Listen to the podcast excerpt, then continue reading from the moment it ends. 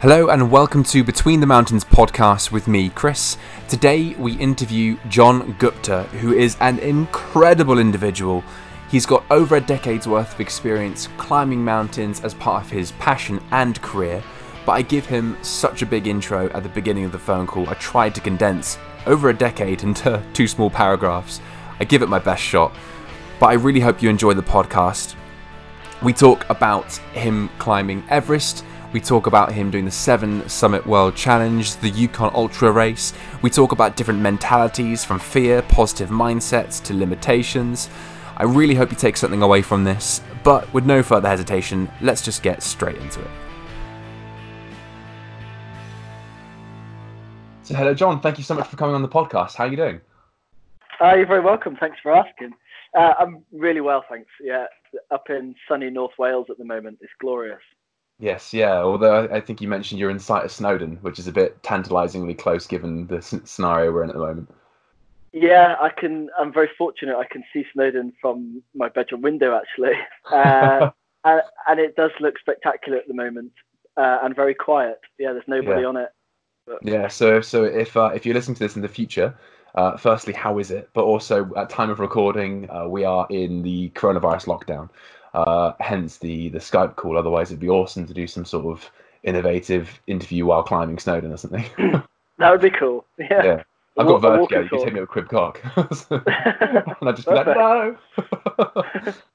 um, perfect. So, for those of you who don't know, uh, John's career has seen him swimming with turtles off the coast of Odisha in India, competing in the 430 Yukon Arctic Ultra, to summiting the tallest mountains on the planet.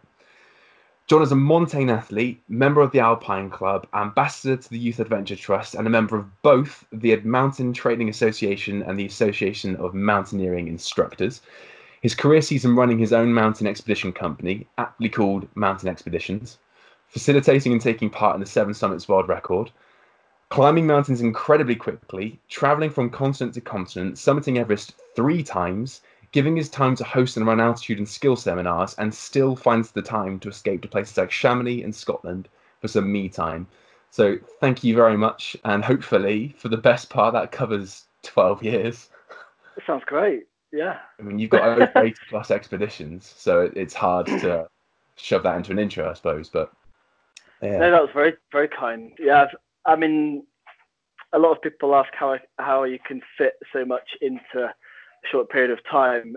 Uh, and the answer is I don't really do anything else um, other other than uh, do a lot of mountaineering, a lot of climbing, and go on sort of a lot of expeditions. Yeah. yeah. Uh, and of course, there there has to be sacrifices along the way, but um, up until this enforced uh, spell that we're currently in, um, yeah, it's been pretty non-stop. Yeah, and it's um yeah, it, it's it's interesting.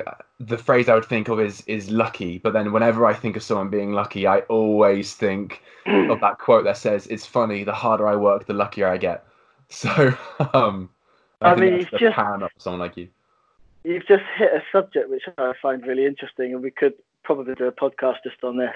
Um, but I'm I'm quite well known for as soon as somebody says uh, you're lucky, I have to really like restrain myself. Yeah. Um, not the, necessarily um, about myself or in any context when someone refers to somebody as lucky.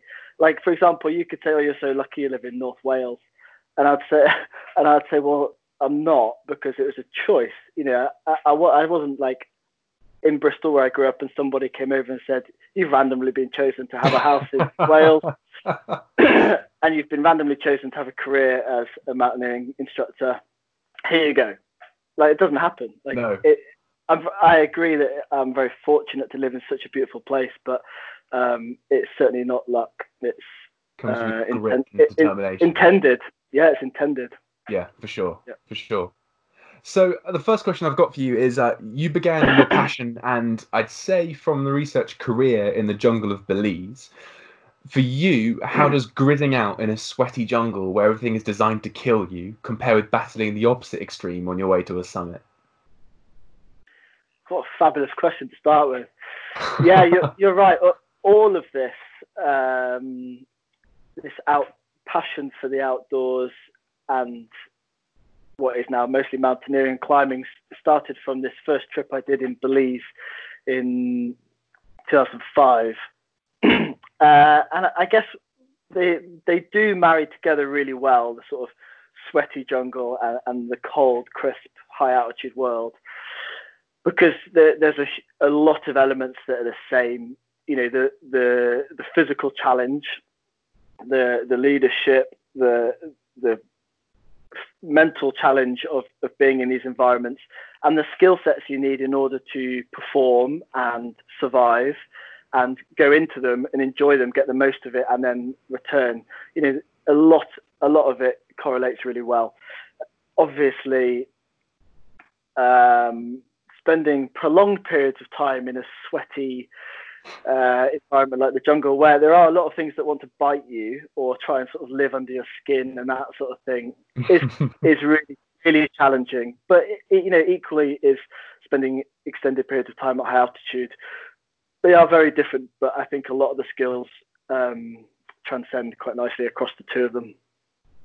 Perfect. So, when you were running your first expedition to Kilimanjaro and facilitating the Pretty Nails National Three Peaks Challenge in the UK, did you ever imagine that you would go on to achieve what you have? Uh, no, no, absolutely not. Uh, I remember that time really well, actually, and very fondly. I just started freelancing in the outdoors for a few UK companies as a mountain leader, which is like the entry qualification to working within the outdoors. and I was um, working for a, a, big company down in the south east of England with school groups um, through through the summer. So we'd have the kids in for five days uh, and do all sorts of multi activities with them.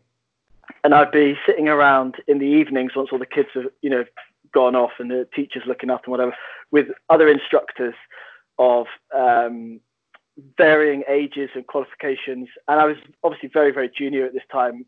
Uh, I sort of sat around the fire. There were people there in their 40s and 50s who who had seemingly accomplished everything that I could have ever dreamed of wanting to do.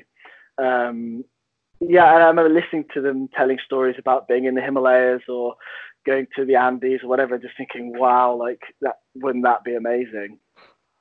Um, and yeah, and, and now here we are. Well, it would have been only six years from that point when I first had the opportunity to go to Everest.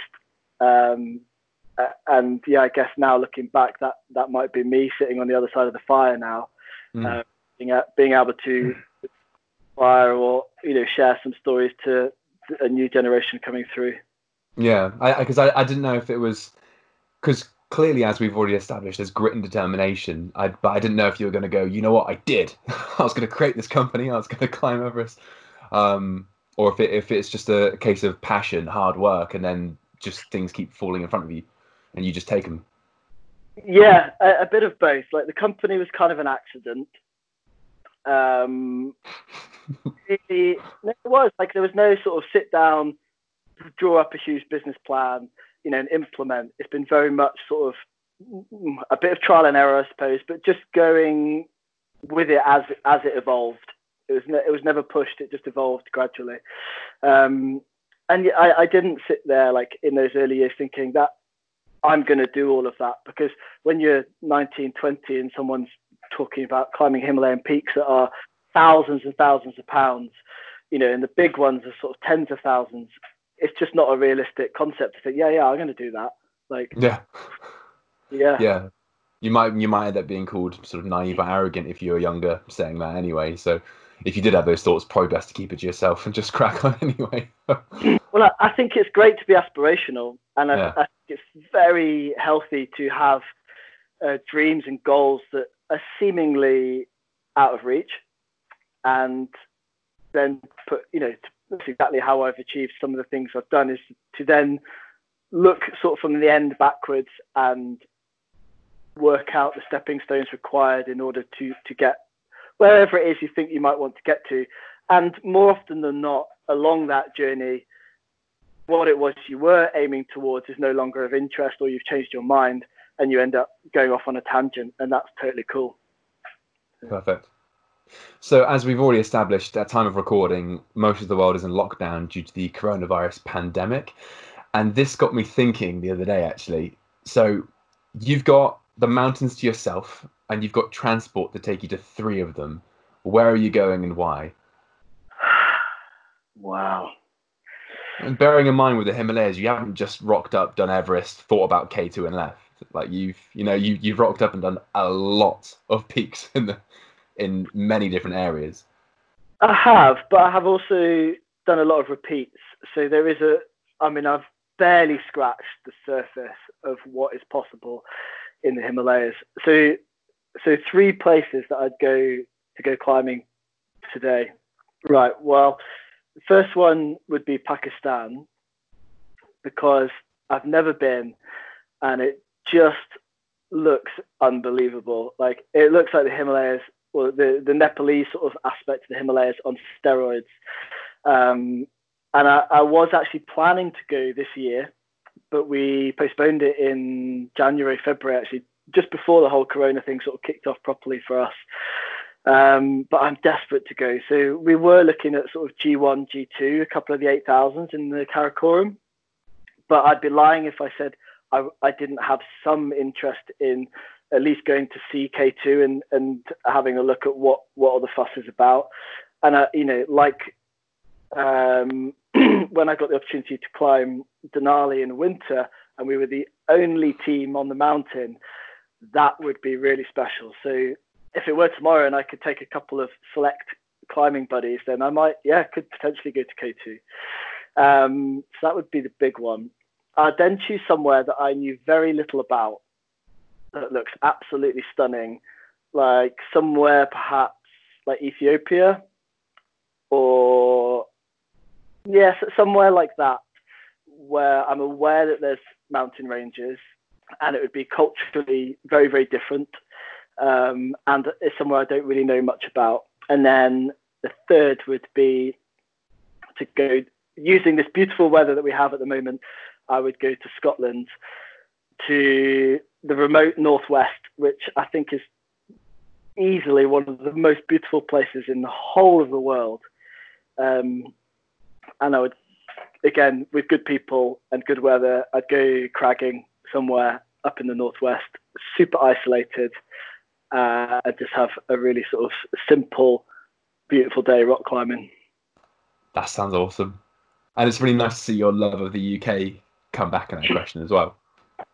Oh, almost go full circle. Yeah, absolutely. Especially Scotland in winter. You do have to earn the good days, and you have to put in the effort in a lot of minging, horrible conditions. But when you do get the bluebird, beautiful neve conditions, it is like nowhere else ever. Yeah. Just perfect. Perfect. Yeah. So hiking and mountain climbing can be beautiful and serene, as we've literally just said, but it can also push fear, physical, and mental limits at times. What sort of techniques or thoughts do you have to keep that positive mindset when things do start to take a little bit of a turn? this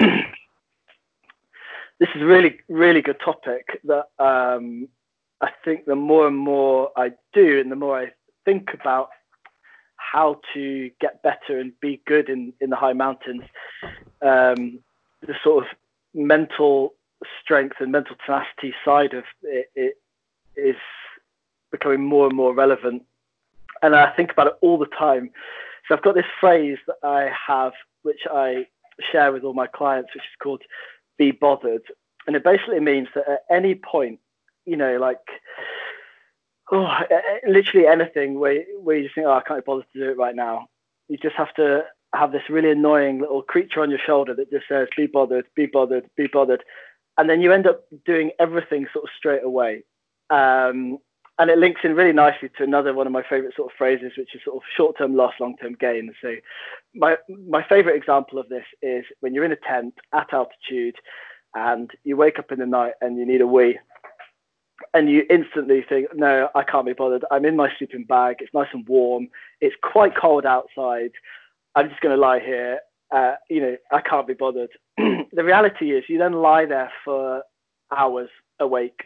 You can't go to sleep because you need a wee. and then eventually, inevitably, you will get up and you will go for a wee, and then you get back in your sleeping bag and you fall asleep in seconds. Now, if you just wake up and go right, be bothered, go like straight away, you get up, go for a wee, come back, and you're back asleep, and it doesn't disturb anything. So that phrase of being bothered uh, is almost annoying now. Like I walk around the house and like I'll go and put um, a bit of rubbish in the bin, and the bin will be full. And you know, you might just think, oh, I'll just leave it. I can't be bothered to do it right now. You know, I could probably squeeze a few more bits in there. But now I can't do that anymore. I mean, it's just like, ah, oh, like put stop whatever I was doing, just like quickly put that there, tie the bin off, walk outside, down the drive, put it in the bin, come back, and then I can just carry on with life. Because if I don't, it'll just be bugging me. But translate that into a much more serious environment, and it really plays dividends. Really does. Like you arrive into a camp at 7,000 meters, you're a little bit jaded, you're a little bit goosed. What you really need to do is to get the stove on straight away, start melting some snow, start rehydrating. And while the stove is on, you're be, you don't just sit down and just sort of slump. You, you know, you get your kit out, get your thermarest open, your sleeping bag, get that lofting up, sort your kit out, and then within five minutes, it's all done. And you can then sit down with a brew and you're, you're done for the day. Whereas if you don't, then it just drags on, and then the temperatures start to descend in the night, and then it gets dark. And when it's dark, everything's three times as hard, and you know, being bothered is such an amazing, um, simple phrase that makes a big difference. And with training that, um, I find that any, whenever I'm out doing physical exercise, whether I'm at the moment currently on my road bike a bit or out for a run, I'll set myself a, you know, I'm going to go and run around the lake or something. And obviously there'll be a point where my legs hurt or I want to stop or you know there's a hill coming up so I'll walk it or something. But I I don't. You just say like just be bothered and slow it down a bit or just see if you can get to the top, be bothered. And then when it gets really hard, I actually say to myself out loud, do not give up. Because then if you've told yourself, you know, you know, like if you um, once you've told somebody you're going to do something, you kind of have to do it. Yeah, there's actually scientific studies to say that you're more likely to do it as well. Yeah. So yeah. even even though there's nobody with me and no one can hear it, I've still said it, which means it's public. Yes. so the other day I was cycling up the pass and it I hadn't been on my bike for a while and it was really hard and I was trying to push a bit and I was like, God, there's no way I'm going to make it right to the pass without having to stop. And then I just said out loud, like, do not give up, basically, do not stop. I said, right, I'll, I'll make it to that post. So I just slowed it down a bit. I was like, come on, be bothered. Got to the post, got to the next post, got to the, and then made it to the top. And that's all mental tenacity and strength. And you can train it every day.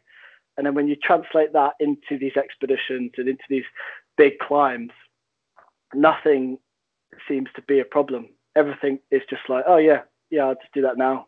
Yeah. Like you're melting snow for water and you run out of snow, the easy thing would be to be like, oh, you know, it looks like we've got enough water between us for a few hours. I'll just turn the stove off and, you know, we'll do some later. Or you could get dressed or, you know, put your shoes back on, get that empty bag, go outside, fill it full of snow, and then come all the way back to your tent, get back in your sleeping bag, and then carry on. And then all your water is full and it's all done. It's better to do it when you've got that momentum anyway. Yeah, yeah, exactly. It's just about keeping the momentum going. Um, it's really powerful, and it makes such these little things make such a huge difference. Perfect, perfect. I like that. That's a really good phrase. Be bothered. Yeah, it's so simple, but and it's so annoying because um, you you because it's you know it's alliteration and it's really quick and snappy. It's like be bothered, be bothered. You can't get rid of it. Yep. I like that. If you don't mind, I'm going to start incorporating that into into my daily routine because I'm already trying to be a bit more disciplined. Like, because the thing is, Barack Obama is uh, in an interview on one of the videos I've seen. He compares uh, most of the things that you need to know in life you can read in a Dr. Seuss book.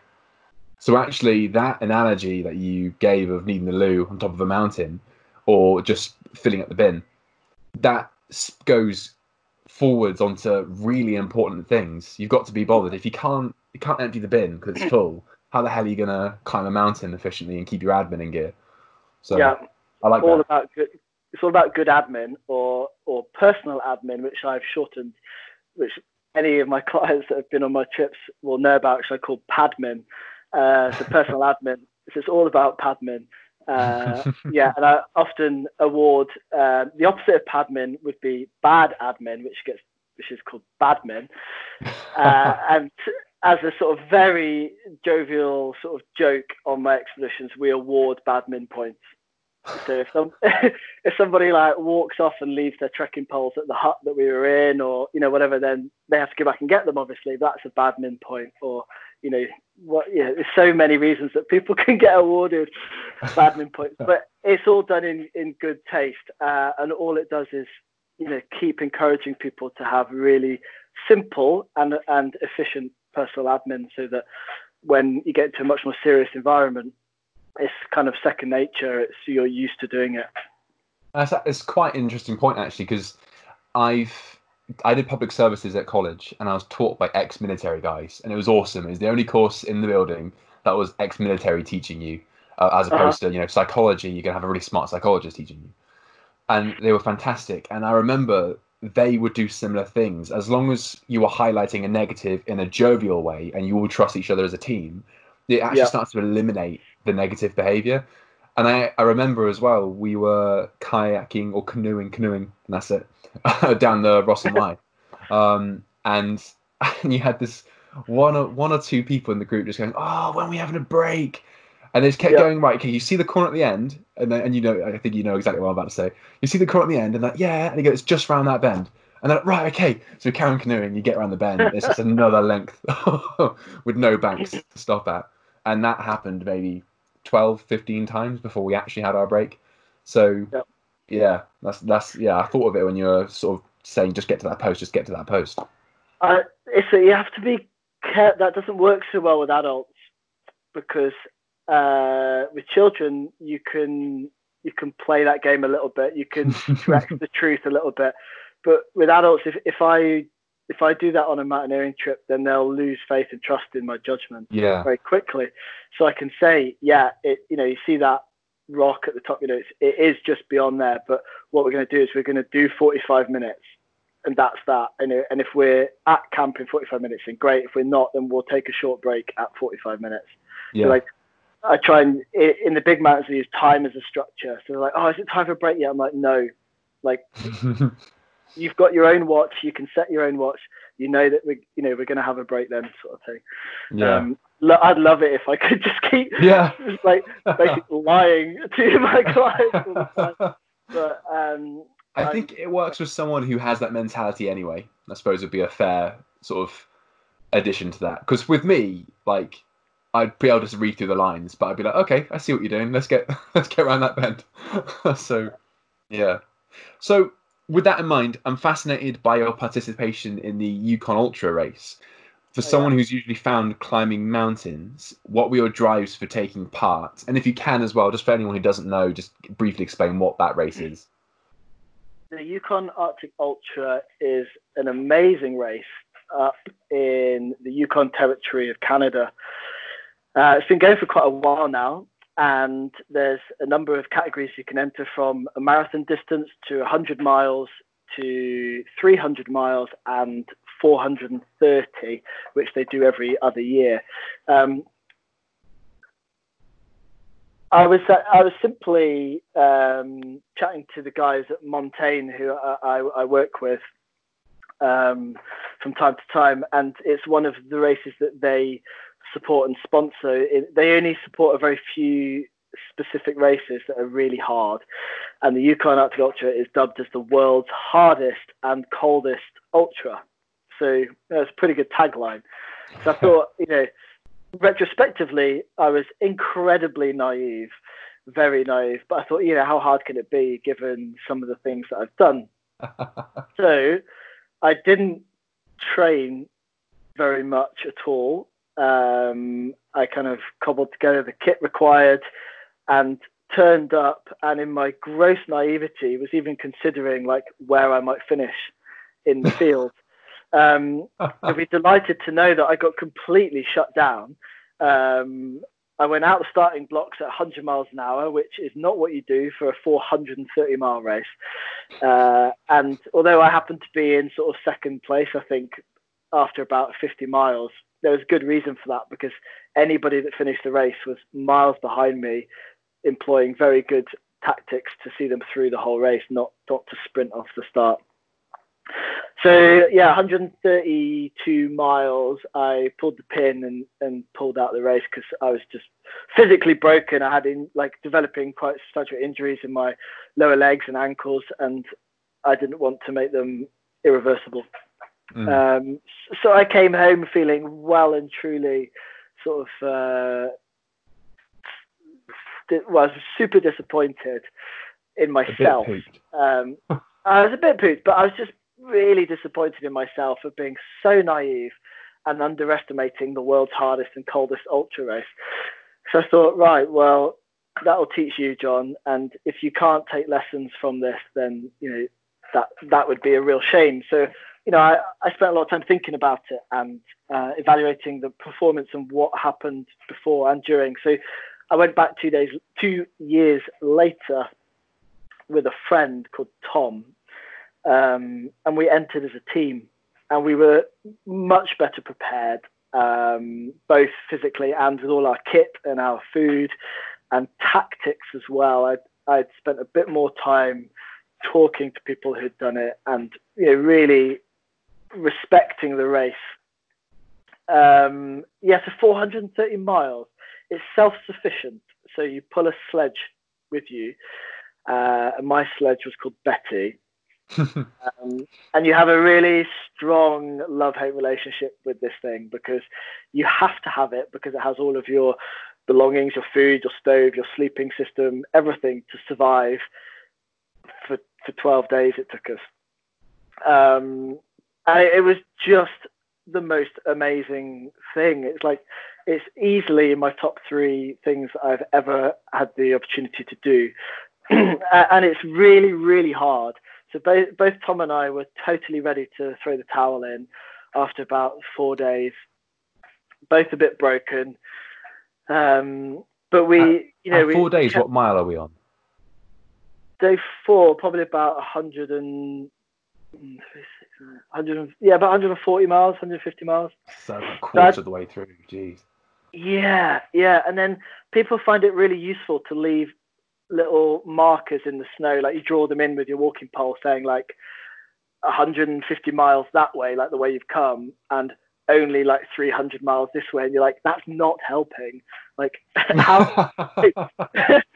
anyway, um, roughly every it changes for each checkpoint, but somewhere around 40, 50 miles, there's a checkpoint. And most of them are very basic. Uh, you, you, kind of stay outside. You know, if you've got a little tent or whatever, you can set it up, and then you can pop in, and they'll do a quick medical check on your sort of fingers and toes, give you the opportunity to fill up some water and maybe a bit of food as well, and then you're off out on your own. So, I mean, it was it's equally the most horrific and the worst thing I've ever put myself through. But but that as as so often happens, that marries so closely to one of the most beautiful and amazing things that I've ever asked my body to to do. It was it was just amazing. Uh, and I th- yeah, about day seven, we came into the last cut-off checkpoint at a place called Carmacks, and we were both totally spent. And at this checkpoint, you're allowed inside. You can bring all your kit inside. It's it's, it's like an old um, kind of leisurey centre type thing in, in this little village in the middle of nowhere. And we had a quick shower and a bit of food. And because we'd reached the cut-off point, you can have a proper sleep. So most nights we're sleeping out in minus 40, minus 30, minus 40, sometimes even lower, minus 44. We had one night just on the side of the trail for a couple of hours. You know, you, you're doing 16, 18 hours on the go, and then you'll lie down, have a few hours, three hours, four hours max, and then pack it up quickly and, and off you go. And you just can't stand around and stop and sort of attend to yourself like you might if you're just walking in the hills here because it's so cold. Mm. You know, you kind of have to keep moving. You know, you wake up in the morning, your muscles will be a bit stiff, and it's Baltic cold, like minus 40, and you've got everything on. You're still cold. You strap into your sled, which you are now cursing at because it gets heavier every day somehow, although it doesn't. and then you start marching off down the trail trying to warm up, and, and then eventually it gets better. But yeah, your your energy levels, your mood swings, your mental strength ebbs and flows with such proportions. It's it's really difficult to explain. But um, at the end of it all, there was it it all kind of came good and, you know, by the time we got towards the last hundred miles, all the kind of aches and pains had just become part of us. And our systems were super slick. And we'd heard that almost like 70% of the race had, had dropped out. The attrition rate is huge on this race, nice. huge. And there was only about uh, oh, there was about 100 folk that started the race, and they were down to about 20 or something. And and we couldn't believe, you know, we were still going. And there's these times when you're crossing some of the expansive lakes that are 12 kilometers long and four or five kilometers wide, and you're stood in the middle of them.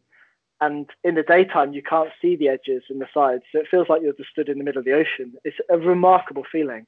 And then at night time, it's just all black with uh, incredible, incredible skies most nights, including on special nights the Northern Lights, of course. No, really? Yeah, yeah. So there'd be enough light once you're out the forests and you're onto open terrain like the lakes. You could turn your head torch off, give your eyes a moment to adjust, and then you're usually in a pretty straight line. And there's markers every every so often to guide the way. And those sort of three hours, you know, might take to cross a single lake in a, you know, blasting as fast as you can, but all the time desperately trying to sort of look up yeah. and soak in, you know, the, the northern lights that are dancing across the sky in front of you in this sort of private, uh, exclusive little show just for you. Well, just for me and my friend Tom. I mean, it was so special. Yeah. Uh, and I've I've never I've never since, and I've never had before, and I hope I never will um, push myself that far. Like by the time we got to the end, I, you know, reflecting on it, um, I, I pushed myself as far as I'd ever done before, and and way past that, and and past that again, and past that again to to a place that I didn't even know a existed or b that I could even get to it. I was, you know, in autopilot with no other option but to to try and carry on. And we finished the finished the race in like 15th or 16th, and it was after about day one, it's not about winning the race for 99% no. of the people there.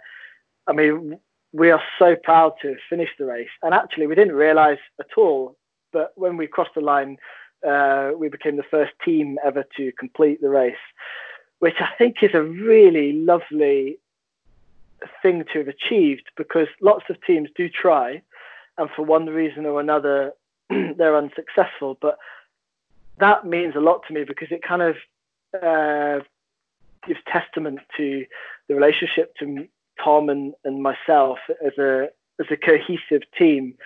And you know, like you're putting yourself into some dark places during this race, and we were both there for each other.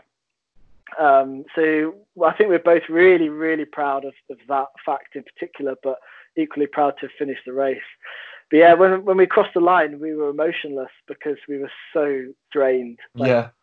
Given the race, literally every, everything that I could give mentally, physically, emotionally, I'd given it to that race. And you know, when we crossed the line, I, I was I was lost. Like I was just empty. I, I, all I remember was just being happy that I never had to pull that sled again. For sure. And how annoyed were you at the be bothered phrase by the end of the race? well, it undoubtedly helped and got us through. Um, the one key thing that I would pass on to anybody doing the race is that when you when you think about giving up, do whatever it takes just to get to the next checkpoint, and then make your decision there. So physically, if you're able to, and you're not you know injured or broken, then do whatever you possibly can to get to that next checkpoint. And at that checkpoint, you'll have one of the most powerful things that we have, which is human interaction.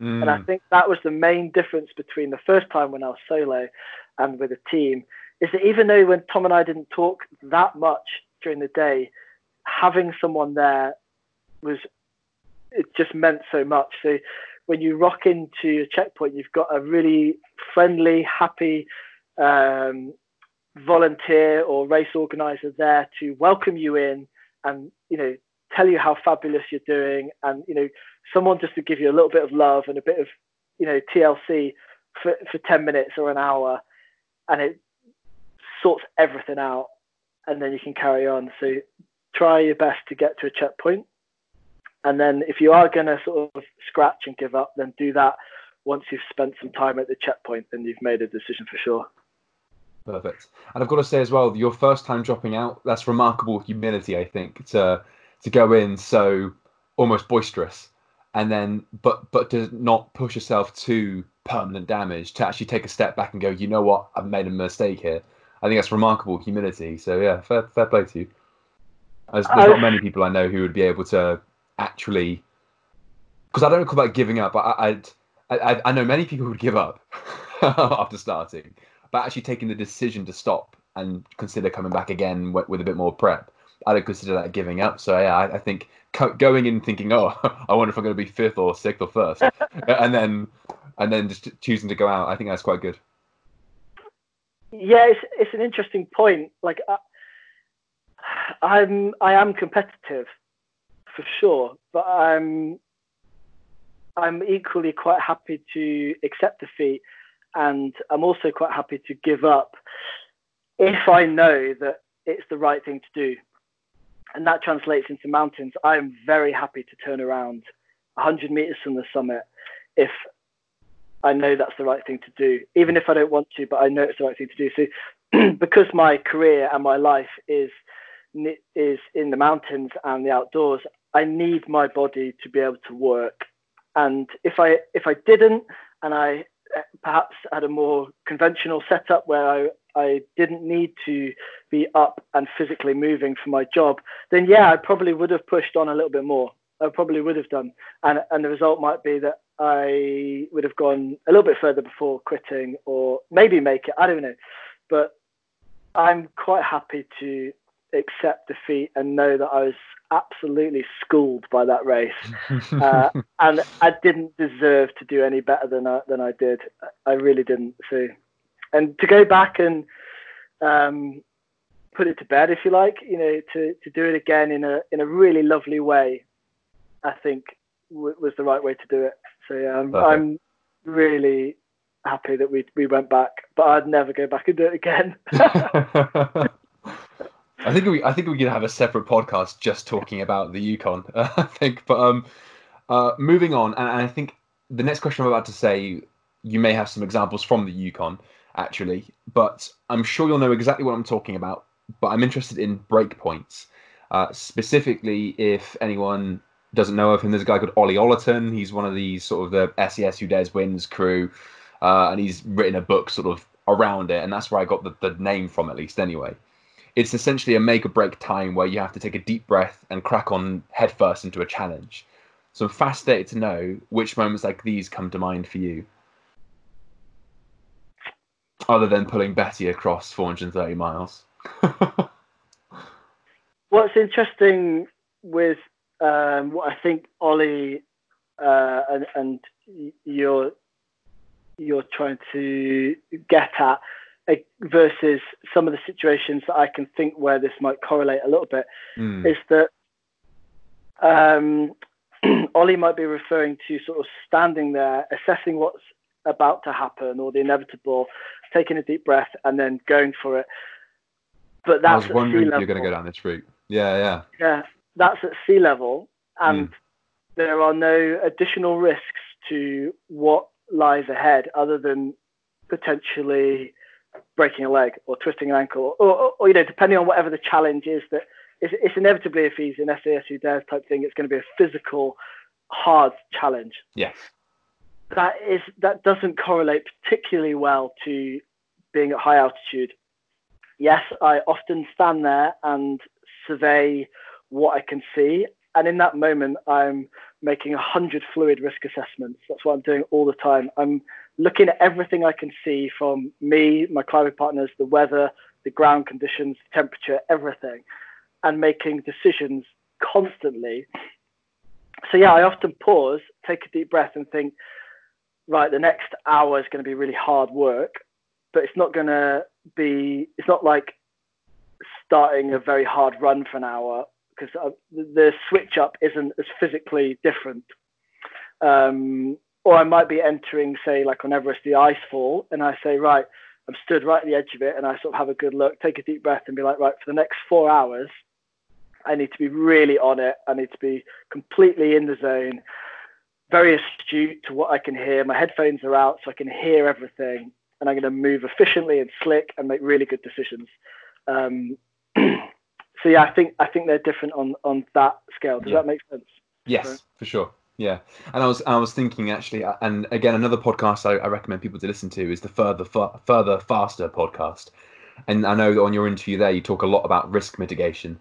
So I was wondering how you'd answer it because I know for someone like you, especially when it's your company and it's other people's lives in line, you spend so much time just eliminating as much risk as you can. So yeah, I was I was interested to see how how that would go down. So yeah. Perfect. Yeah, I mean, it, it, that can sound all a bit like um, exciting and bravado, sort of playing with other people's lives, but it, it is not like that at all.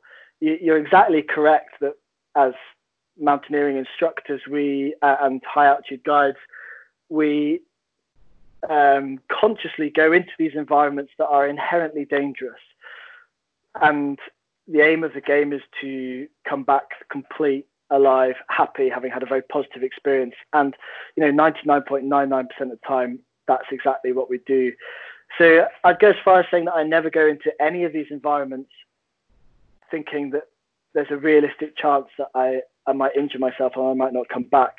Because if that was the case, I just wouldn't do it. Perfect. And I'm trying to apply my years of knowledge and my qualifications and my experience to make really good decisions on behalf of myself and for the clients that are paying me to do that. And very rarely am I in a situation where they have to make their own decisions about the, the conscious risks that we have.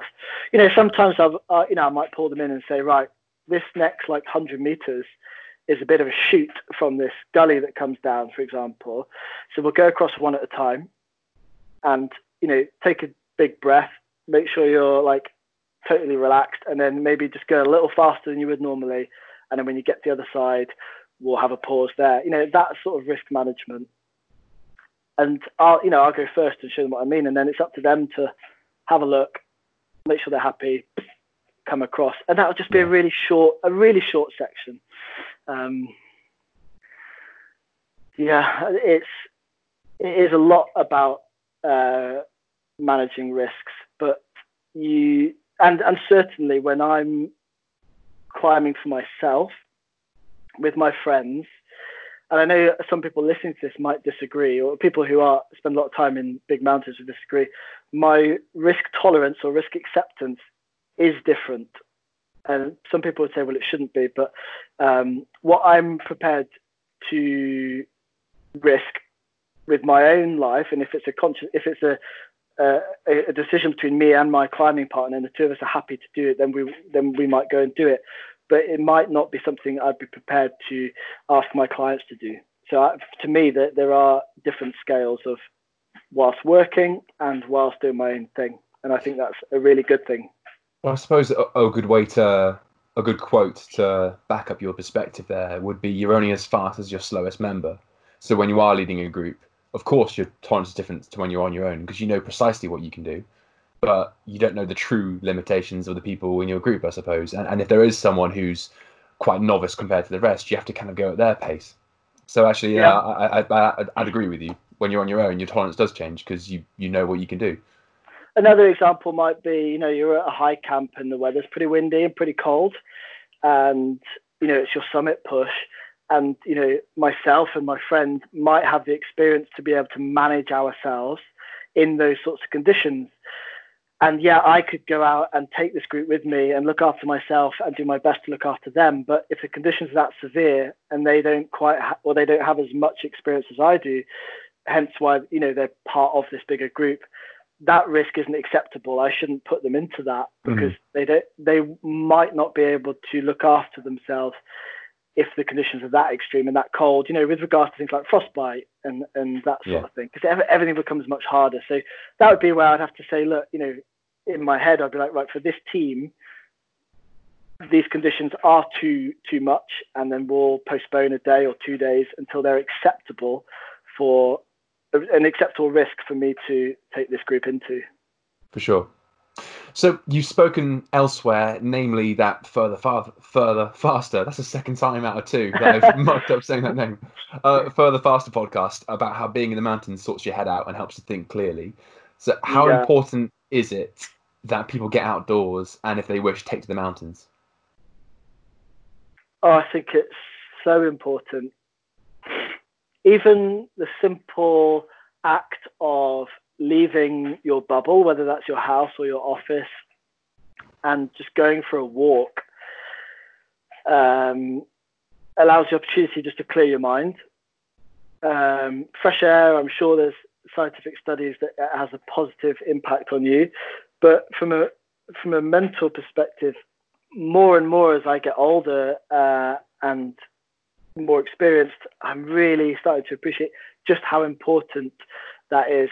And, you're exactly correct. One of the things that is so special about spending time in the outdoors in any capacity, but particularly in the mountains for me, is the enormous amount of space it feels like I have in my head. You know, if you go out for a day in the hills, you're out for a whole day, like six hours or seven hours, eight hours.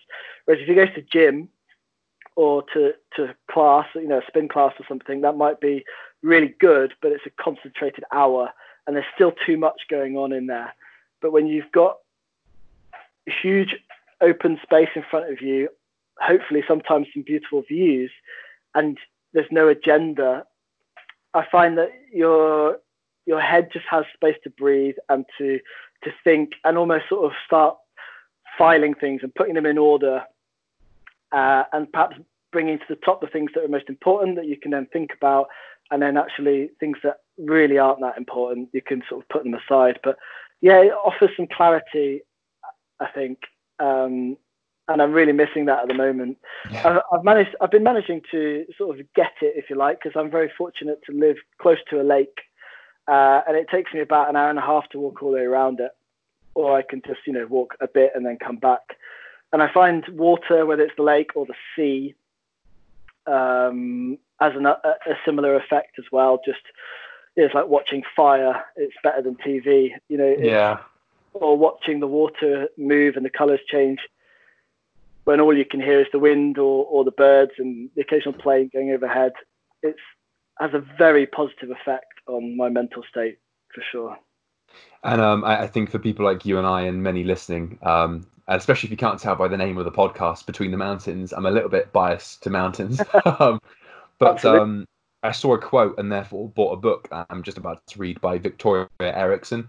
And she, I, am not going to try and say it word for word because I will butcher it. But uh, to paraphrase, she says she loves sand dunes, lakes, the oceans, the forests, but something about the mountains draws her back. So, so yeah, that walk around the lake's good, and the, the outdoors is great. But I guess for people like you and I and many listening, it's just it's not the same as the mountains. So, well, there's something very special about reaching a summit or or a top, uh, a top of somewhere, irrespective of how big it is, because it's it's like goal setting and achieving. Like you maybe you set out and that was your aim, and when once you've done the ten thousand steps or three hours of climbing or half an hour of walking, and you reach that definitive point, you can't go any higher, you can't go any further, and and that's very rewarding on, on mm. whatever level it might be.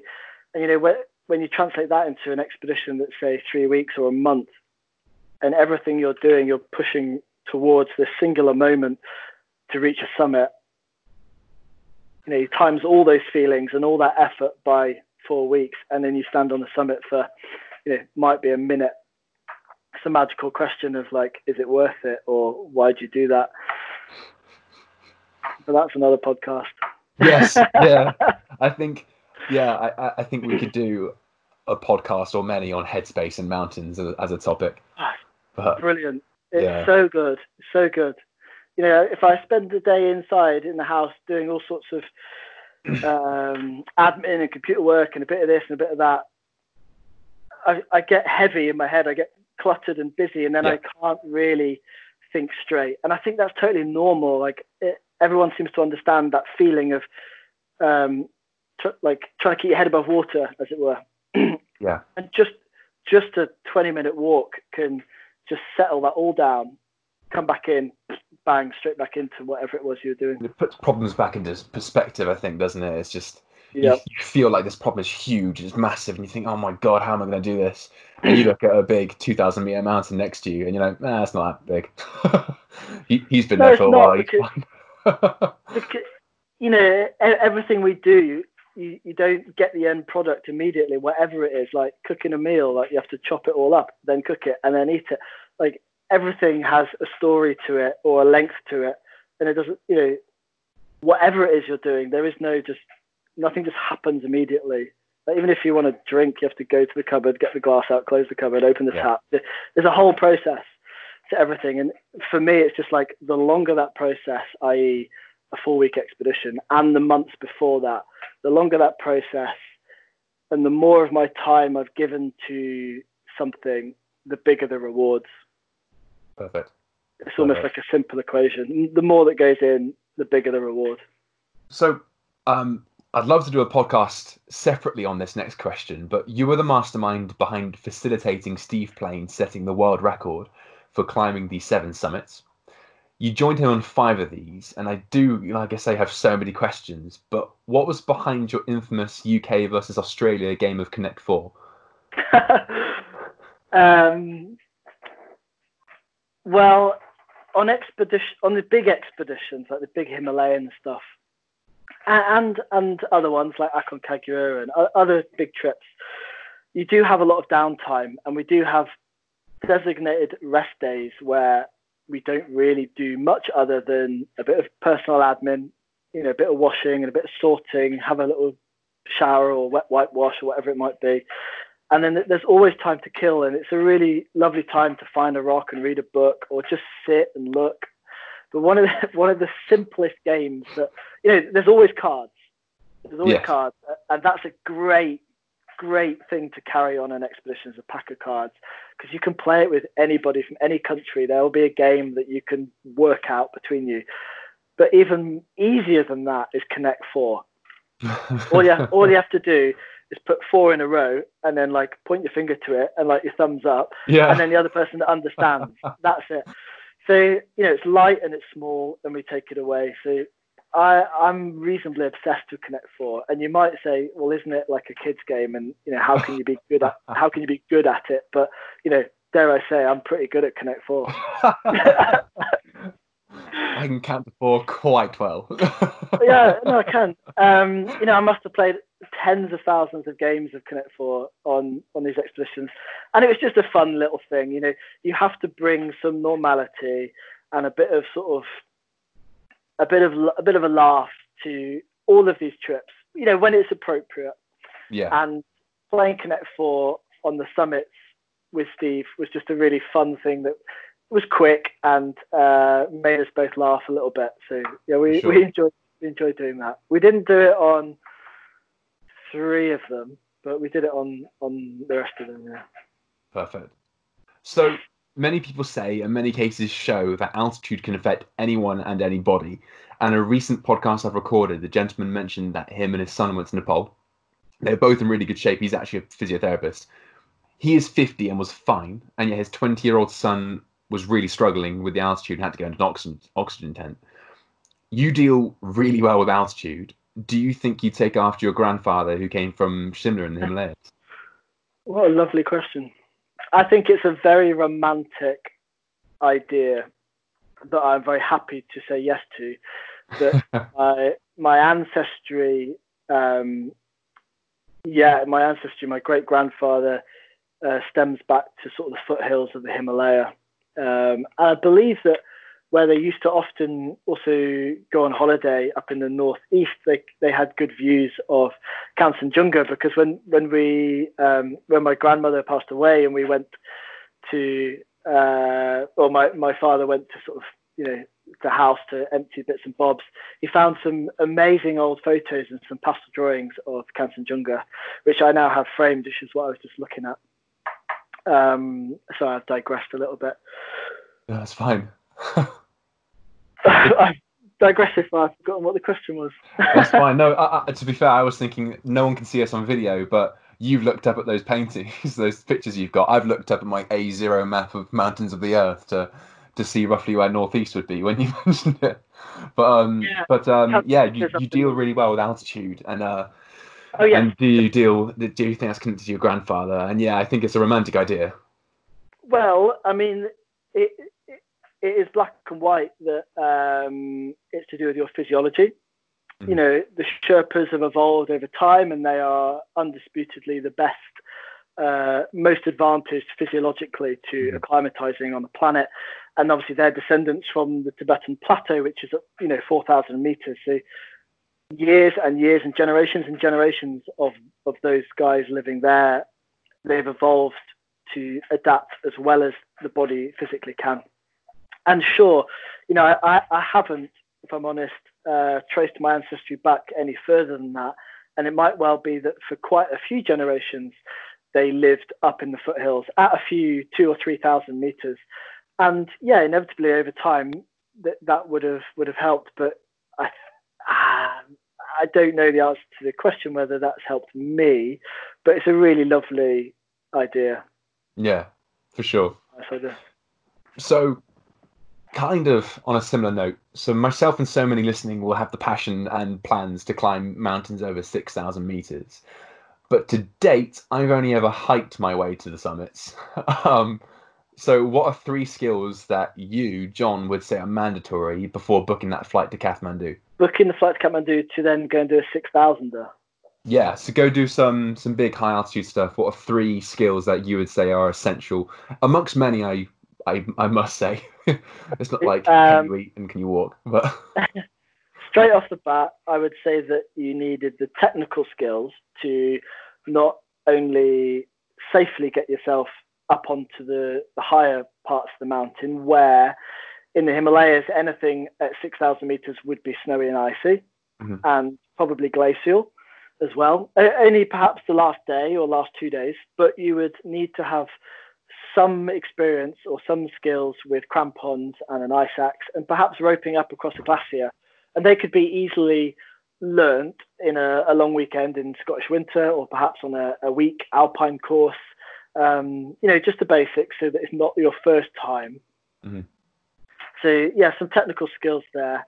Um, I would say an aptitude for learning and listening to your body, and by that I mean uh, I found that when you go to altitude and after, you know, especially after a few days, once you've decluttered your mind and you realise that your days have become incredibly simple and revolve mostly around eating, drinking, walking generally quite slowly, and uh, playing Connect Four.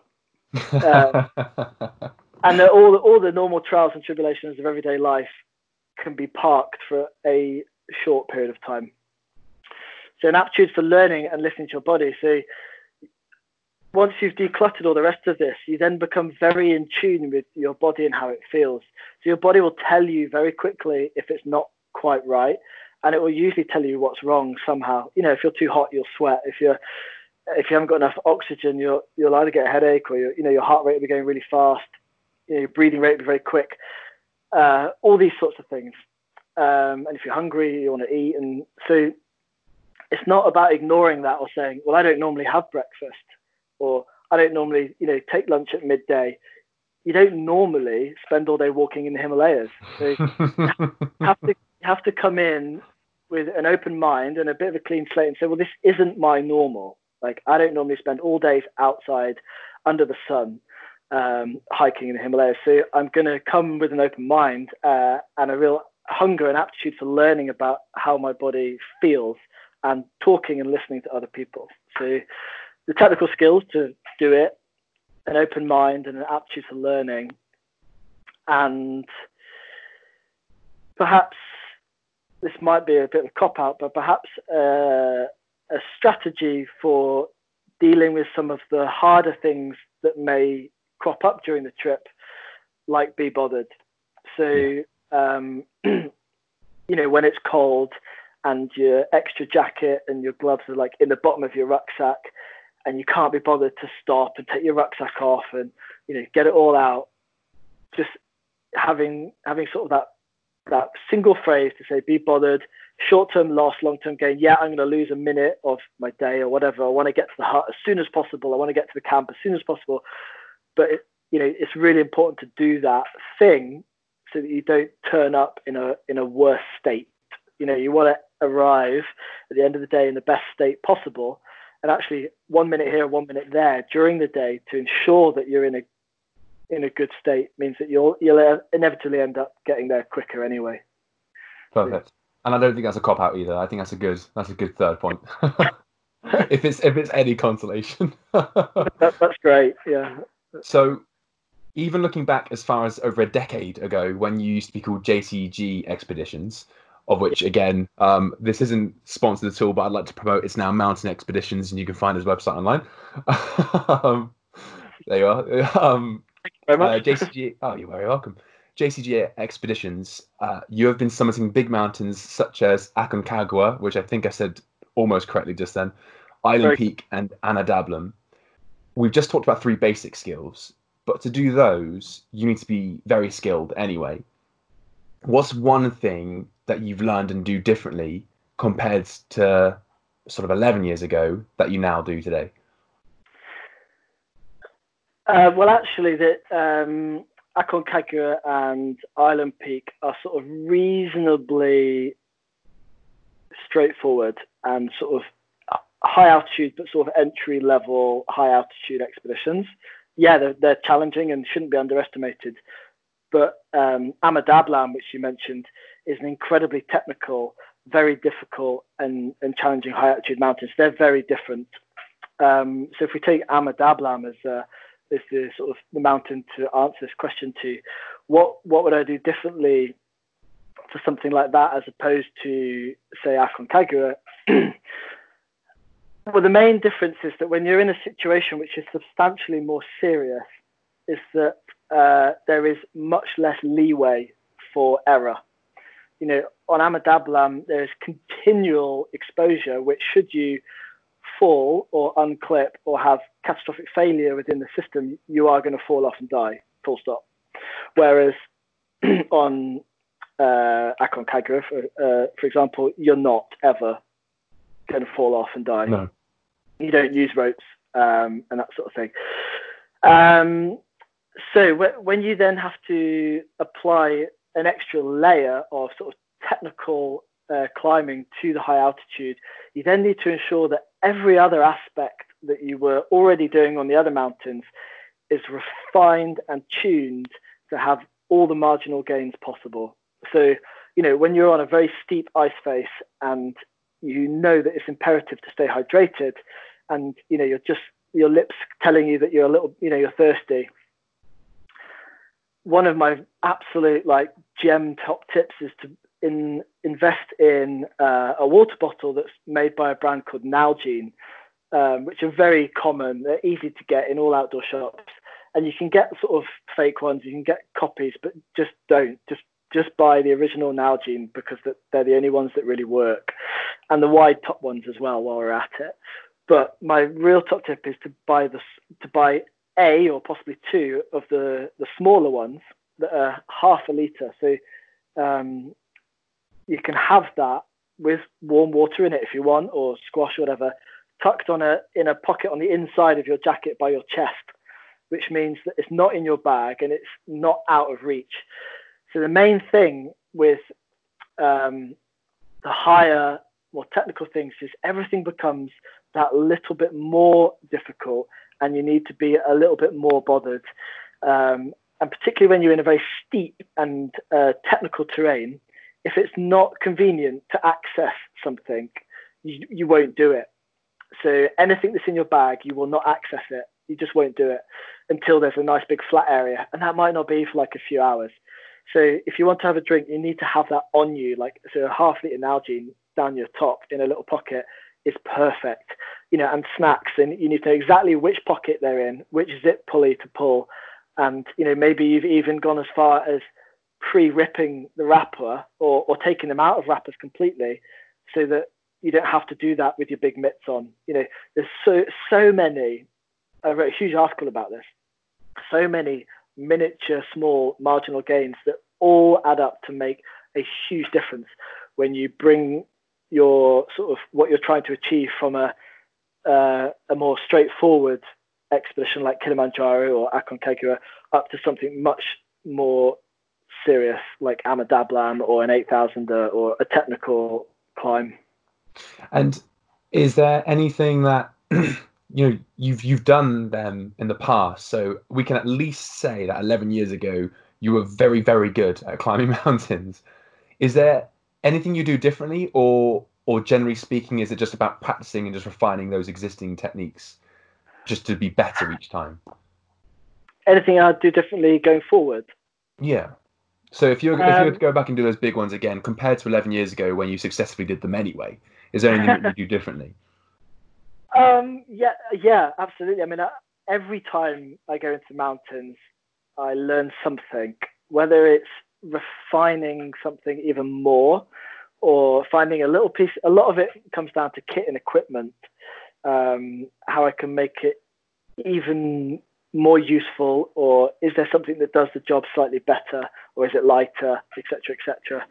Um, but yeah, every time I go into the hills, I will I will learn something, whether it's physical, like about my physical ability and what I can achieve, or, or in a technical aspect, or just from an admin perspective, thinking about how can I make this whole system more efficient, um, and that that hopefully will never stop. Um, yeah, of course, you know, I had to go and learn for myself. I have to go and make mistakes, and I had to fail, and I just think that's the best thing about all of it because it's really.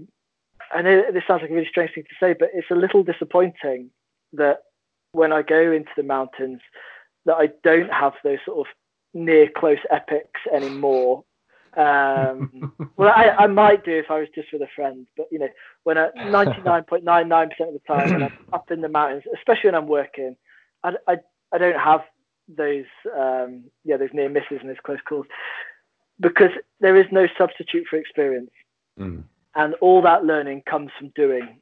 Uh, and climbing big mountains is it's never been it's never more true about learning. It's a real practical thing. You can read about it in the books and i can sort of tell you all about it.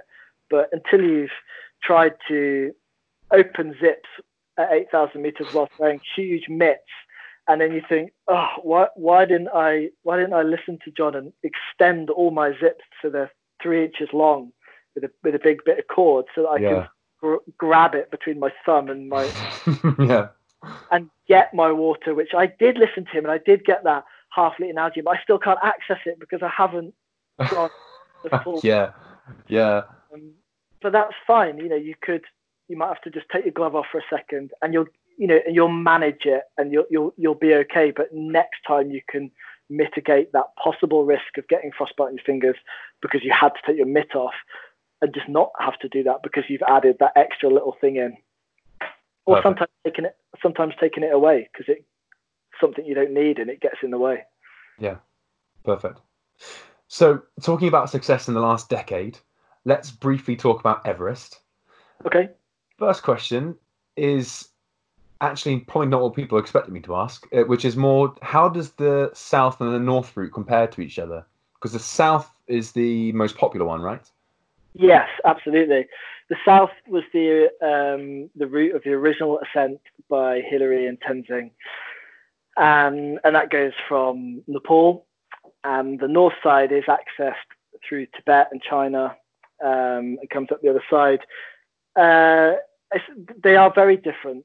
Um, the key differences from sort of a, a practical perspective is that the north side uh, broadly speaking, is uh, slightly is windier and a bit colder, and is definitely a lot more sort of mountaineery. Um, it has a, a, lot more terrain, I think, that is sort of mountaineering, and it has it has these infamous first step, second step, and third step, which all happen to be uh, on the summit ridge above sort of 8,300 meters along the top. So the Hillary step sort of pales into insignificance in severity compared to the, the three steps on the north side. So the main key thing from a safety perspective is that the north side is actually objectively much safer. And by that I mean there is no Khumbu icefall to, to navigate through. And there is no Lhotse face where uh, occasionally things can come hurtling down. Um, where objectively things can come down from above, ice or rocks or, or bits of equipment um, that might come down and hurt you. There, there's very little objective danger on the north, so it's safer from that perspective.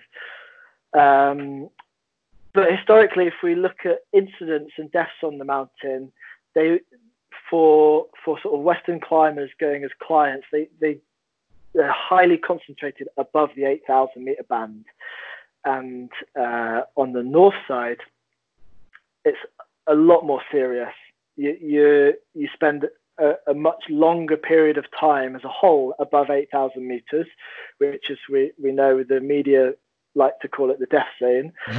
uh, yeah. And on the south side, you, you spend much less time within that 8,000 meter band. Um, so yeah, it's they have their pros and cons. I mean, the, the rescue services on the south side, on the Nepalese side, are pretty remarkable. They they can long line injured clients uh, or injured climbers, sorry, off from around nearly seven and a half thousand meters these days. It's quite incredible. So, you know, with the assistance of some Sherpas or your guides, they could help you down to seven and a half, seven three, and then you'll be in Kathmandu an hour later receiving world class treatment. That's that's not to be underestimated. And on the north side, that is not going to happen. At the moment, there is no rescue services from the air on the north side, although I believe that might be changing soon. So you would have to be assisted or get yourself down. And it's it's not easy because when you get to advanced base camp, it's then like a long way, 20 kilometers or so, down complex moraine. Although it's steady, it's straightforward, it's complex rocky terrain all the way to base camp where you can then get vehicle access. So if you had a severe accident on the north side, you're a little bit scuppered, whereas on the south side, you'd be out and into hospital pretty soon. So that's a big thing to take into consideration. But the south side, probably because of that, a mix of the history of it being the first ascent, it's uh, warmer and um, generally slightly better weather, and the rescue services and dealing with the Nepalese government is substantially easier than the Chinese government. uh, means that the, the the south side, the Nepalese side, is substantially more popular, um, and yeah, could could be described as busy, um, whereas the north side is substantially less popular. Uh, I think you know on a, on a, sort of popular year, you might have 350, nearly 400 paying climbers to go and climb Everest on the south side, and you might be looking at around 100 on the north side. Okay, perfect. I've got a follow up question as well with that, which I wanted to ask, and that is, do you know who Alex Honnold is? Right, yes, yeah, of course. Yeah, yeah, yeah I was gonna, yeah, I was gonna say. yeah. Um, you know what? You might know him. um, uh, but, I don't. No, I don't. But he, um, he, I was listening to an interview with him, and he says when he climbed Half Dome in Yosemite, he obviously free soloed it, which is I think that's the right phrase. If he's listening, I'm so sorry if I said the wrong phrase. But basically, he climbs up with no ropes, just a you know chalk and water, and goes. And um and he when he got to the top, he said it's really odd because no one can see you climbing, and you just roll over the top, and then there you are. And some people might be a bit confused, but otherwise, people just see a guy sat down with his top off. And um, it say it got me the question thinking with the summit of Everest, when you're coming from the north face can you just sort of get onto the top and meet them there, and they have no idea that you just came from the north summit, um, the north uh, side, or does everyone have to do that Hillary step? Uh, know the um, when, when you come from the north or you come from the south, the first time you meet them is on the summit. so you can just rock up and go, "Hey, how you doing?" Yeah. So uh, here's a good one. Uh, in 2017, I was guiding Molly Hughes on the north side of Everest, and we went to the summit on the 16th of May. And it's a reasonably small weather window, but but as um, as a very small, strong party, there was myself and Molly and two Sherpas we looked at the whole situation and decided that we were strong enough to to give it a go, uh, and we were confident we could make it work. and I was radioing to the south side, where a very good friend of mine, Tim Mosedale, was guiding uh, his clients, and um, I understood that Tim and a really good friend of mine called Scott, who was one of Tim's clients, and another another client we're also going to try for the 16th. And I was just thinking, this would just be amazing. I've spent months of my life, more, probably more than a year, with Tim on expedition. Um, how amazing would it be to step up onto the summit from from the north side at the same time as he did on the south side? And uh, we we radioed a bit and uh, kept in touch. And um, as I came over the top, you know, we, we, made we made really good progress actually that day, and we summited just after sunrise at about 4:45 in the morning a.m., which is a little bit earlier than than most. Um, and I, I, sort of got to the top, and I I looked longingly down like the southwest ridge, thinking, "Please God, this would be fantastic," and there's no one there. But from from the summit, you can see where where the if, if you know what you're looking at, you can see where the Hillary step would drop away. So during the sort of 40 minutes we were on the summit with Molly, um, I kept sort of glancing over, um, and unfortunately, no, nobody came up the south side. Often on the south, people aim to reach the summit around 7 or 8 a.m., but Tim and Scott are pretty rapid. And actually, when we got down and radioed and sort of, um, you know, we, they'd been successful, which was great, and they had had a really good day. We missed them by about 15, 20 minutes. No. Yeah, but you know, once we, Molly and I spent you know 40 minutes on the summit, uh, and by the towards the end of that time, you know, it was very much time to start getting getting going. You know, starting to cool off a little bit. It's not a place you want to spend too much time, but we'd had enough time to soak it all up and enjoy the moment, and then it was it was time we were ready to start going down. But you know, they could have been one minute or an hour. I didn't know. I couldn't see them, but that would have been lovely. That would have been yeah. really special. Yeah. So, next question, more generally speaking, what's it like? What, standing on the summit? Absolutely. well, I touched on it a little bit earlier about, um, for me, sort of the longer the build up and the sort of the bigger the expedition or the climb, to to a singular goal, the the more I get from it. And there there aren't any sort of mountain-based expeditions that are longer or bigger than um, climbing Everest. It's normally about six weeks or seven weeks, and for, you know for many people that you're talking about a minimum like two or three years, often build up, possibly ten, possibly a lifetime, and then you know there's always threads of doubt and there's always threads of uncertainty, and these are a good thing. Um, and, and, as you go up and you go through the motions and you do your acclimatization and you're learning and feeling about your body and getting your logistics in place and working with your Sherpa team and trying to put everything in your favor, there's still doubt and uncertainty. Um, but you you know you're giving a huge proportion of your time you know, it's all encompassing. And then eventually it all starts to get a bit exciting and the gears change up and it's time to make a summit push. So you've done all the hard work and everything's in place. And you sort of sit and wait and watch the weather and make a decision. And then it's time for a summit push. So you go through the motions that you know so well and you get yourself up to high camp.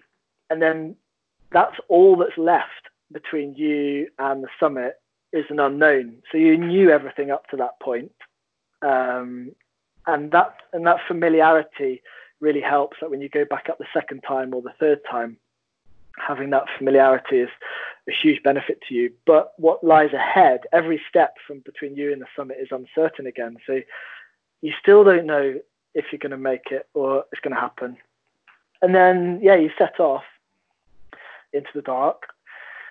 And it's both incredibly exciting, incredibly sort of scary from an unknown perspective, but you have to trust in the decisions you've made to get there and trust in the weather forecast that you've got. And Molly had to put her trust in me and, and to the Sherpas and, and into each other to look after each other. We were a, a cohesive team. And you know, you go through the motions, and I'm constantly making risk assessments and asking Molly how she's feeling and sharing my hot chocolate out my thermos flask and trying to preempt how she's feeling and saying like, do you need to go to the toilet? Like, let's stop. Let, you know, it's a massive ordeal going for a wee, especially for females on these big mountains. And I kind of just had the feeling that she needed a wee. So I was like, do you need to go to the toilet? She was like, yeah, kind of. I was like, right, it's going to be a fast. Let's do it because short term loss, long term gain. You know, yeah. it's going to be re- anyway. And then you keep going, and eventually, you know, the sun starts coming up, and that tells you that you have to be close because we've done all our planning, and we know that by the time the sun comes up, we should be within an hour or two hours. And there's still uncertainty. You know, it's still doubt. You still don't know if you're going to make it. You still don't know if the, everything you've done in the last six weeks has been worth it. And then it all oft, often it all kind of suddenly appears a bit too quick, almost catches you off guard. And I knew how on this particular trip, um, I knew how special it was for Molly, but I'll go back to the first time I had the opportunity to to climb Everest in 2013. I was 26 from the south side, uh, and I went for the summit. I was on an agreement to assist and help Tim with his group, and then when it came to the summit, I was allowed my own sort of chance, if you like, to, to go. So I teamed up with Jabu Sherpa, and we set off into the night. And um, because I'd had you know a reasonable amount of experience, he he's he didn't have to do anything really for me, just look after himself, and it felt like two friends going on a on a big day together. So you know, we got to the balcony, changed our bottles. I fed him some Percy pigs, and we had a laugh about this and that. And then systematically, we kind of overtook a few other groups and a few other people, and then we were at the front and it was perfect night. So we just turned our head torches off uh, and spent the last hour or two um, climbing without our head torches. And actually, we, we'd moved very efficiently and very quickly, and we reached the summit at 10 to 3. It's pitch black. Um, and being bothered, the first thing I did was said, right, let's get a couple of pictures and a little video. Anything that has to, like that I'd really like to do, let's get that done quickly and get it done now. And then once that was done, we just sat down and, and just and then enjoyed the moment. If does that make sense? So yeah. I arrived and I didn't switch off. I was like, right. I had a look around. I was like, okay, I can't step over there because that's really bad, really steep. Get a few pictures together with Jabu, and then we sat down. I got my flask out, and we just sort of soaked it all up. Um, it's not that easy to converse when you're wearing oxygen, and also Jabu's English wasn't like fantastic, so we just we just decided to just uh, enjoy the moment and sit there. And I think for 20 minutes or more, we kind of um, just sat there in each other's company on on the top of the summit of Everest uh, and soaked it all up. And it's so difficult to really explain how it felt, but it you know it's a combination of utter relief, um, sort of a big weight lifting off your shoulders. Um, very emotional. Like I can't recall if I sort of specifically cried as such, but um, it would have been a very emotional moment for sure. But you know, I'm all all too aware that summit is optional and getting down is mandatory, as Ed Viesturs famously coined. Um, uh, and we like and we had to get back we had to get back down but i was i was happy and confident because it was a, a journey that i knew. I'd just done it on the way up and i knew exactly what it would be on the way down. So yeah i guess it it felt like um it felt like a just reward for committing a lot of time and effort to something. And it's incredibly incredibly special. I remember looking out across and uh, you know, the stars are all around you as always, but because you're so high, some of them seem to appear at horizontal level. So you're looking sort of straight out and potentially almost even down at the stars, which is a really remarkable feeling. And we, we were graced with a clear, crisp, and almost windless summit. Wow! So it wasn't wasn't too cold. Um, it, it was was really just quite perfect. Um, and to be there alone with Jabu uh, was the perfect way I would have had it. Some people said, "Oh, do you, you know, do you not have regrets for you know being there in the dark? You didn't get to have any views." My first answer was always like, "Well, I have to go back and you know, yeah. get, get the sunrise." But no, I wouldn't. I wouldn't have changed it for the world because it meant that I had it completely to, or we had it to ourselves. Mm. Uh, and more than that, we we we had a, a really good day. We had no surprises, no hiccups, no drama, uh, and that's how it should be. You know, small teams with lots of experience, um, having really special experiences on these on these big mountains. For sure. Um, just briefly as well, I wanted to have a bit of chat. We spoke on the phone before this, before today, and you mentioned how on Everest you now offer one to one after discussing with another guide that one to one level of service as far as guiding goes. Uh, so I just wanted to sort of ask what your reasonings and thoughts were behind that, just as a general sort of topic overview. Yeah, um, you're exactly right. The first time I went in 2013, um, you know, I was eyes on stalks a little bit and sort of like a sponge, meeting all these legends for the first time from sort of the Himalayan database of legends. Um, and I'd not guided on 8,000 or, or certainly not on Everest before. So I was just really keen to see how it all worked. And, you know, on my own expeditions with clients, I try to make them the best I possibly can. And I don't always conform to what everyone else is doing. You know, often my teams are a little bit smaller and I may have a slightly higher ratio of guides. Because at the end of the day, I want everybody to come back complete and have a safe and, and good experience. Um, but yeah, really interestingly, like it's a business now, whether you like it or hate it. it the guiding side, well, all guiding on mountains is a business, but yeah, the Everest sort of wheel is a, is a big business. Um, and you'd obviously think that you know if you scale up, have more clients, da, da, da, you make more money. But I didn't get into the outdoors to make money, and uh, I don't think anybody goes becomes a mountaineering instructor or a climbing instructor or a mountain guide to to make lots of money because you won't. Um, I got into it because I thought it would just be a, an amazing and fulfilling career to have. Uh, and yeah, speaking to this um, this guide, he, he's you know very well known, and his opinion was that the only true honourable way to to sort of guide this particular mountain was, and the best way to do it would be to do it one to one, to offer an exquisite service where you know they get your undivided attention uh, as and when required, and you know with a small team you can be very flexible and you can be very adaptable, and you know if someone's not feeling very well, you can quickly shift things around and you can get people down and it has no impact on other people. It's you and your little trip. And you can be very responsive. You know if you wake up and actually the weather's slightly better you could just decide to change your plans and maybe head up and then have lunch somewhere else and then head down. But more so you know to me if i if i run a trip and uh, somebody gets frostbite then i feel like i've i've failed in, in as as the guide in some way. And and yes, of course, I can't. I'm not a control freak, but I, I want the best for them.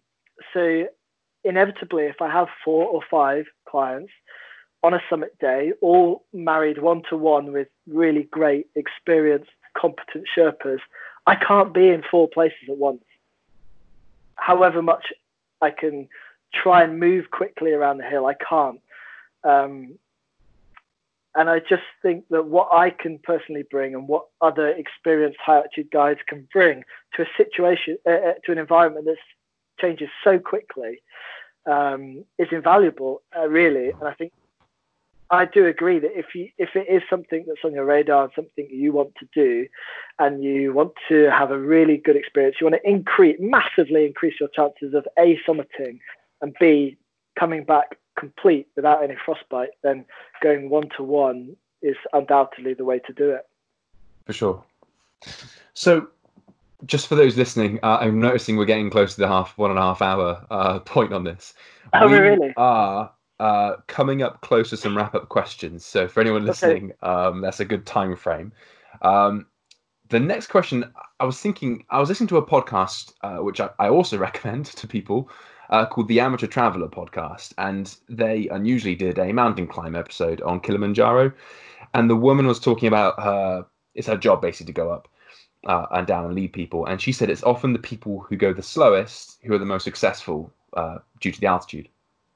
So, for someone who climbs mountains incredibly quickly and is a part of the Seven Summits World Record, I just wondered what your thoughts were on that on that quote.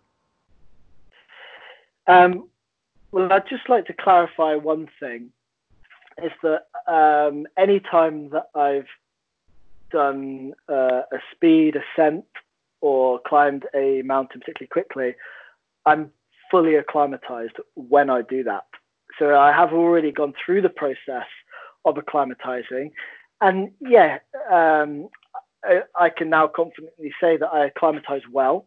Um, you know, I'm, I'm, no different than most of the other high altitude guides around the world. We just acclimatize well, but I still have to go through the steps and the processes like everybody else. And then I choose to attempt or you know, some of the faster uh, speed ascents and that sort of thing. And with the Seven Summits World Record, we didn't rush about or climb any of them particularly fast. We, it's just the time frame to complete them all was very very quick. So we did one and then straight to the next one and then straight to the next one.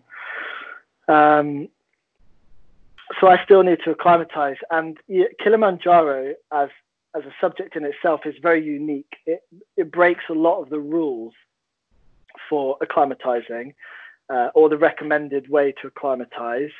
By that I mean sort of trying not to uh, jump where, where you choose to sleep, trying not to jump in increments more than 300 meters, and then every sort of three days take a rest day. That sort of guidance from many uh, people and um, authorities of medical sort of research in high altitude but Kilimanjaro sort of you can't do that. So um, and lots and lots of people climb Kilimanjaro, which is which is a great thing because it's such an amazing experience. But yes, I can completely agree that um, when you're breaking the rules and you're ascending to altitude quicker than perhaps is recommended normally, then you have to accentuate the recommended advice. So the recommended advice is to walk slow, keep hydrated, you know, and a few more things. And if you're going to go up to high altitude quickly and break those rules, then you need to walk even slower and, you know, etc. etc. So straight out the gate on Kilimanjaro, the pace is like, like really slowed down.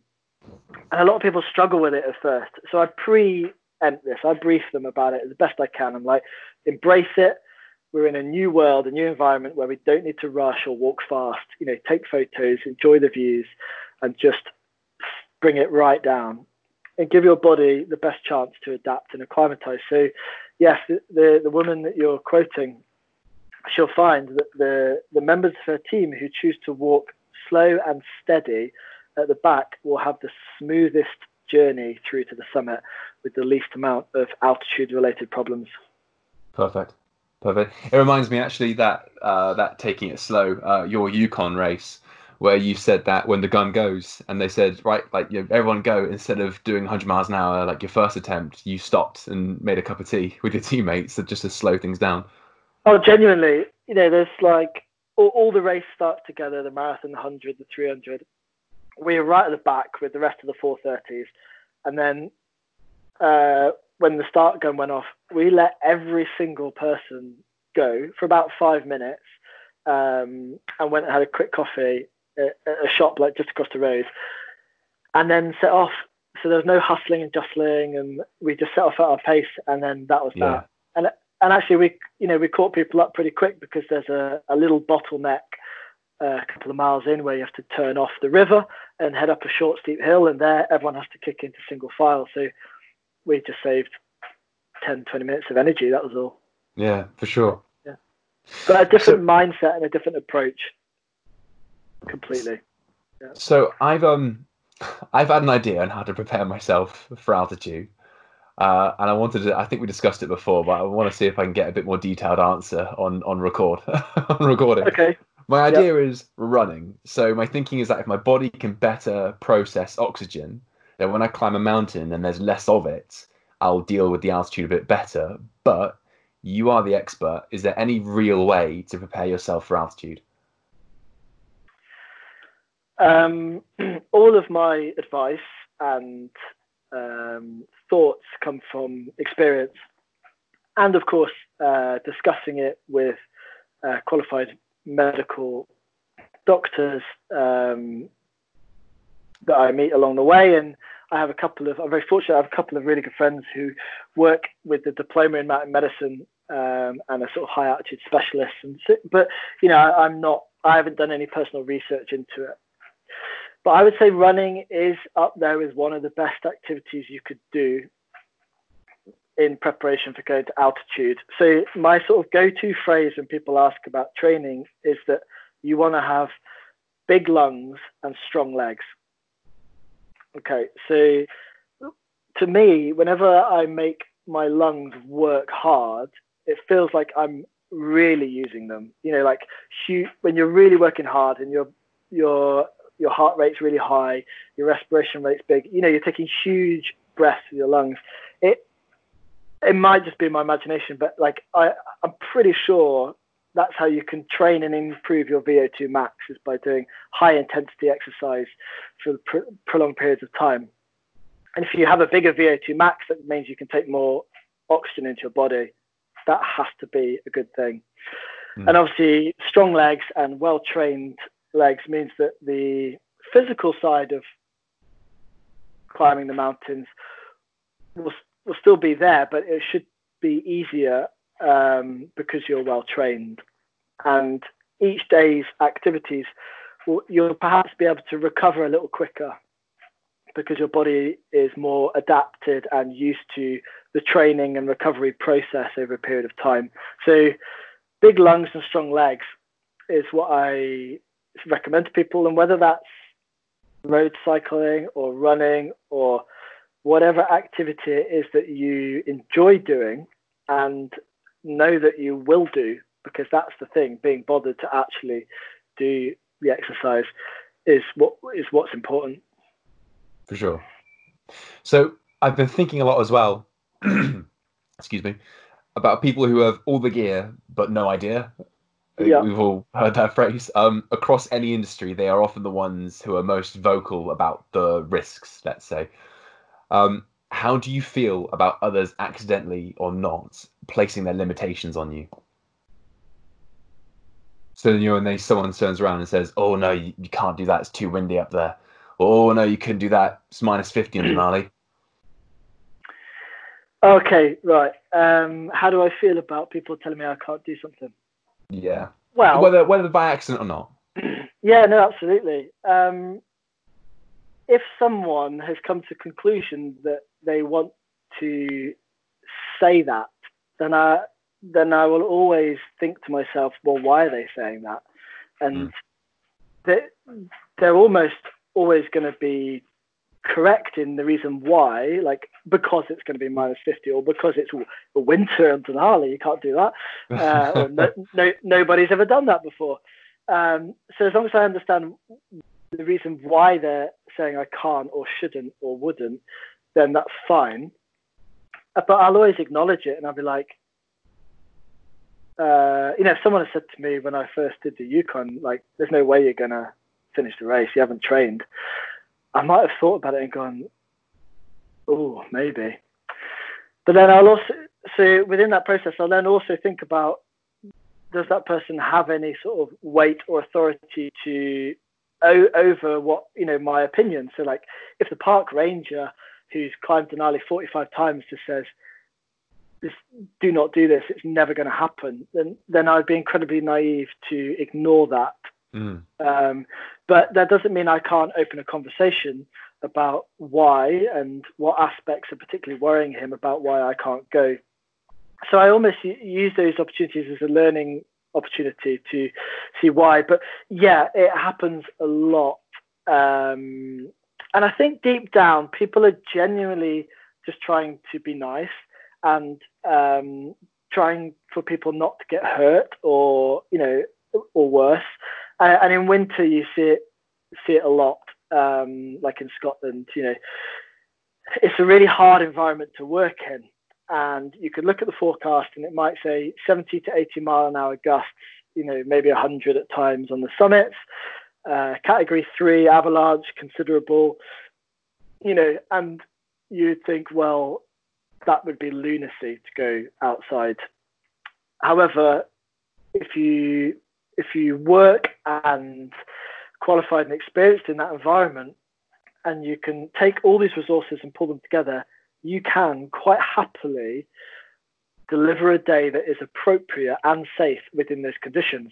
You, you just go to aspects that are in the lee of the wind, perhaps, but aren't um, at risk to the avalanche forecast. You, you obviously probably wouldn't go to the summits, or you choose climbs that don't top out, where you could either rappel the same climb or escape off to the side and that comes from a lot of time and experience and knowledge. And you know, if that's all that's missing in their comment, that's absolutely fine. And it might be that it's an opportunity for me to say, well, actually, um, I am going to go ahead and do this. And I, um, and if you're interested, here's a couple of reasons why I, I'm happy to do it. But equally, you you would have to be happy with those if you chose to go out. And it might be that you're not at the same place. You know, we're not at the same place. Does, does that answer your question? Yes, absolutely. Yeah, yeah. and I actually quite like that you that you accidentally or not um, gave some advice on on how to to deal with it. Perhaps if if people are listening and they've got uh, family members or something saying the same thing to them. Uh, yeah. So yeah, quite like that.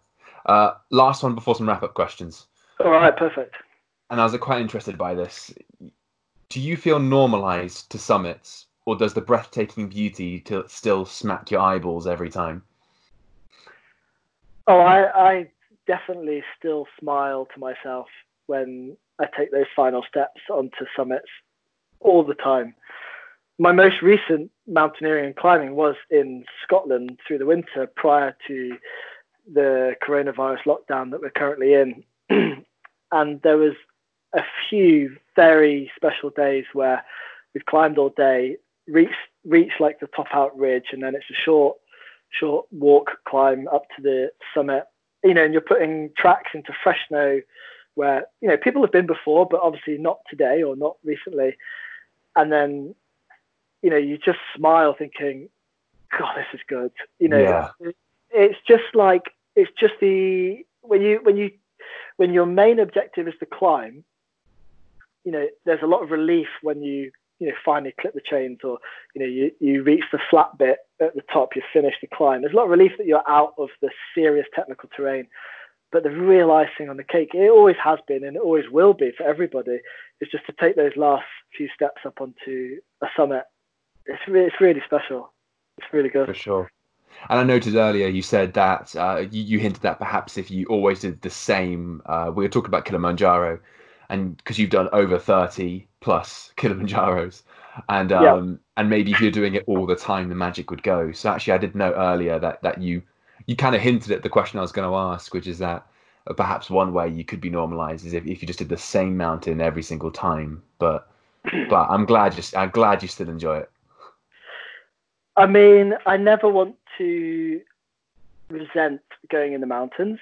Uh, I never want to not be there. Um, and I think that that could be possible if I did laps of the same mountain. Like when I turn up to a climb or, or a mountain with with anybody, whether it's a friend or I'm working, I want to be infused and I want to be inspired to be there, so that it's just natural that that um, emanates across to the clients. You know, if they if they can tell that I've done it a hundred times and I don't enjoy being there, then you know that they're going to pick up on that so quickly, and that's such it? a shame. Yeah, so I try not to. I mean, there's so many mountains in the world, even just in North Wales where I live, but I try not to go back to the same thing time and time again, just yeah. so that I, I always feel inspired when I'm in the hills. Perfect. Um, so, some wrap up questions. Are we ready? yeah. Perfect. So, there are no mountains. Where are you going on holiday? A really remote beach with um, a very simple setup, you know, like bamboo shack type thing. Um, relaxing long days, reading books, swimming in the sea. Yeah, simple beach life. I, I do quite a lot of that um, post big expeditions. And nice. It's, almost like a transition phase for me from spending such a long, mostly after big Himalayan seasons. I try to stop somewhere and it's like opposite end of the spectrum. It's just quiet time. It's reading books. It's it's not opening my laptop and cracking on with emails. Like I cannot do that. I, am mm. not in the right mental state to do that. It's just almost uh, integrating myself back into society again, like a process yeah. I've I have to do. Yeah, that's perfect. Right now, that'd be great. Yeah, I know. Yeah. and actually, for, for those listening, um, next month I've got a podcast on Tonga coming up. And actually, everything you've just described, I think Tonga would be a perfect getaway right now, at least, especially great. right now. Um, and I'm interested to know actually, uh, you've got a fine art degree, so I was wondering if maybe you were going to go, oh, I'd go to the Louvre in Paris. Um, but um, but no, a beach is also, well, I think better in my opinion. But yeah, I mean, adventure is so deeply ingrained in what I do all the time now that um, my immediate answer was some form of adventure. You know, mm. I'm, hmm. talking, I'm talking about like fires on the beach and staying awake all night to watch the stars, sort of thing. Yes. Um, but with no like no one there, or maybe a, a, companion or a friend or a dog or something. I don't know. Um, and some good books and some great and some good music. Got to have some good music as well. Absolutely, absolutely. Um, so you're very good at climbing mountains quickly, as we've discussed. If I asked you to take on one world record, what would it be? Oh, um,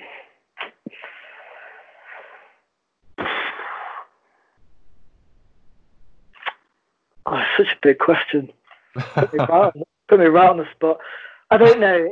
It, it would be it would be an experience that encompassed what I what I would currently piece together as like a perfect um, day or multi-day in the hills. So it'd be somewhere um, somewhere aesthetically stunning. So maybe Himalayan, but more remote, um, and and potentially a, a, new a new line, an unclimbed line on a face, ideally on an unclimbed peak, um, with one or two of like my favorite climbing partners.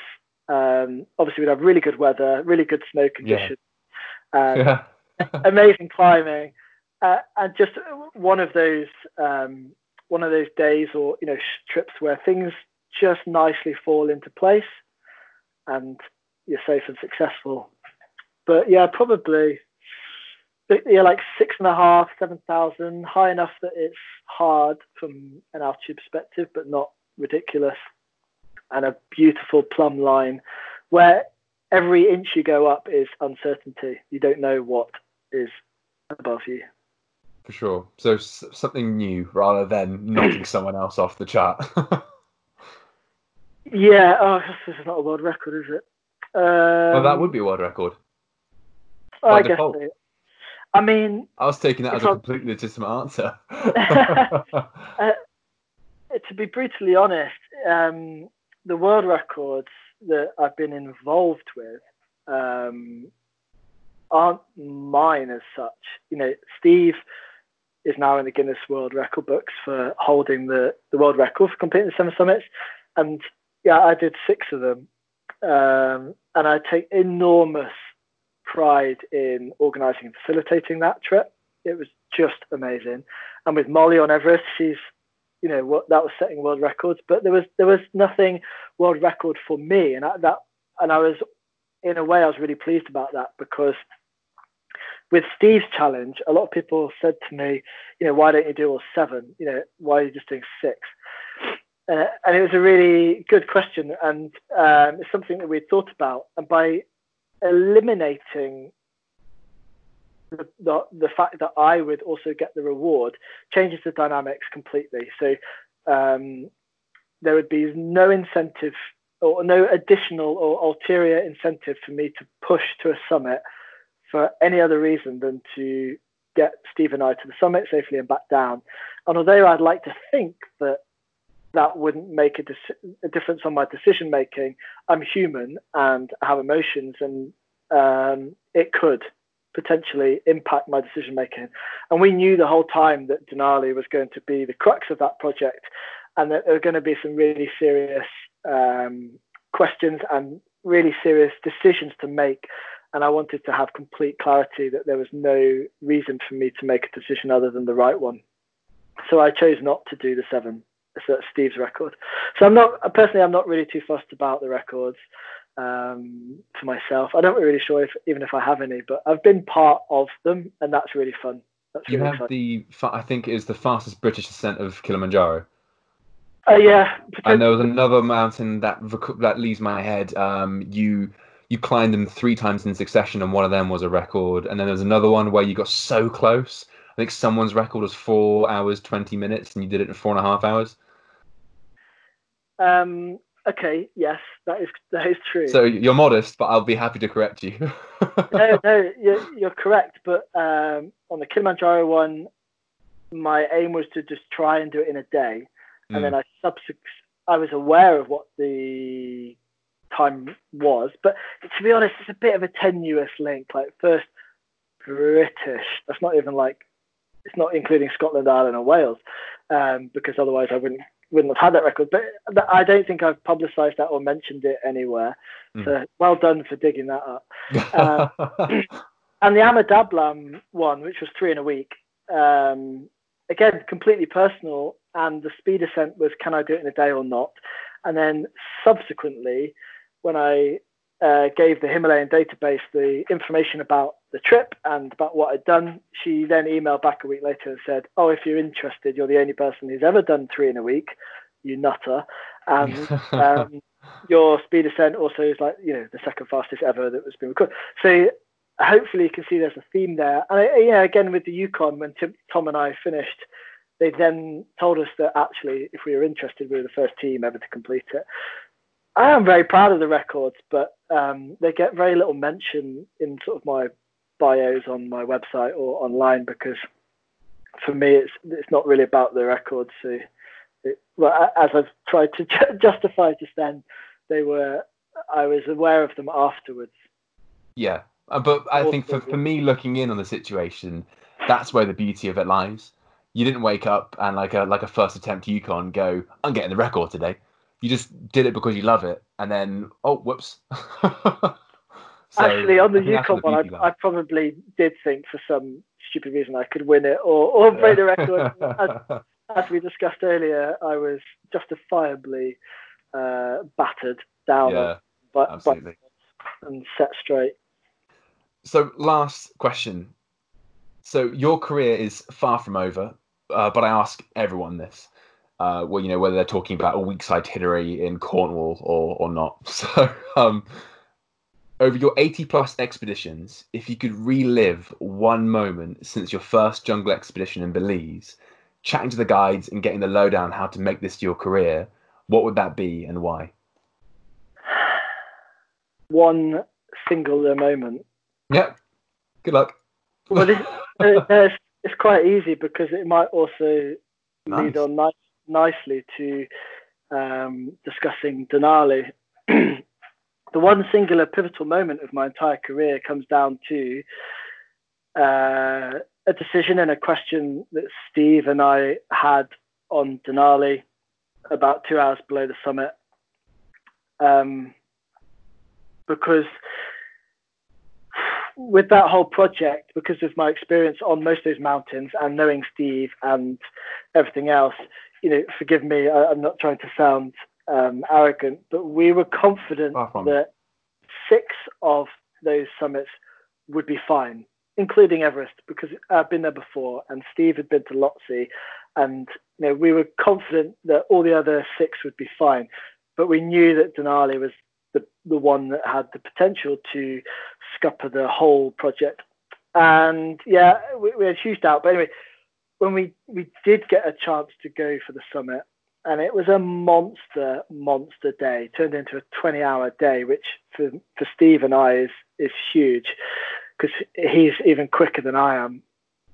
Um, and like we've touched on in this podcast, I've, I was making fluid risk assessment decisions all day, and the sun was going down, and we had a long way to get back to camp. And there was this, yeah, this crux moment where I basically gave him. I kind of knew the answer already, but I gave him, I gave him the chance to make a decision about whether he had enough energy and enough drive and enough in the tank to do the next two hours to the summit and the inevitable monster eight hour journey back to camp safely. Um, and to be fair to him, he took a moment to uh, sort of process what I'd asked him and then sort of said, yeah, we can do this. And in that moment, I, I knew that we would um, complete the whole project and inevitably uh, he would set the record. But it wasn't just about that. That that moment was almost like a, a pivotal moment in the whole of the last sort of 10, 12 years of this continual guiding and learning and gleaning experience and knowledge because I had to apply everything that I had, every tool in my toolbox, every experience to that mountain and to that situation to get us in that situation and then to hand him the sort of chance to make that final decision. It was it was an amazing moment, really amazing moment. Wow, and I'm super happy you answered straight away as well. That's that's that's awesome. Just yeah, straight that, away, you know exactly what it is. This my since that moment, quite a lot has changed with where where I'm personally trying to go now in my career and in the mountains, and it almost feel felt like uh, the end of a a chapter, if you like. You know, I was 30, 31, maybe 30, I think. So, like, almost the end of that decade, that chapter was closed. And now, you know, into the 30 to 40s um, and what's going to happen in this 10 years. There's a, there's a real sort of uh, poignant moment in in my career so far. Perfect. Well, John, thank you so much for coming onto the podcast. It's been my pleasure, honestly. Pleasure. no, you. it's been been really great. Thanks, thanks, Luke. And that's that. I really, really hope you enjoyed the interview. I certainly enjoyed chatting to him. Keep an eye out for Saturday's upload. We are going to be talking about climbing Denali, the tallest mountain in North America, and an incredible experience. He's gone in the summer and also unusually in the winter. So we compare the two. We talk about the route up the mountain, talk about altitude, and a few other topics as well. So I hope you enjoy that. If you would like to come on the show, please do email on btmtravelpod at gmail.com. Share the show with your friends if you enjoyed this, and likewise, you can get us on Facebook, Instagram, Twitter at BTM Travel Pod.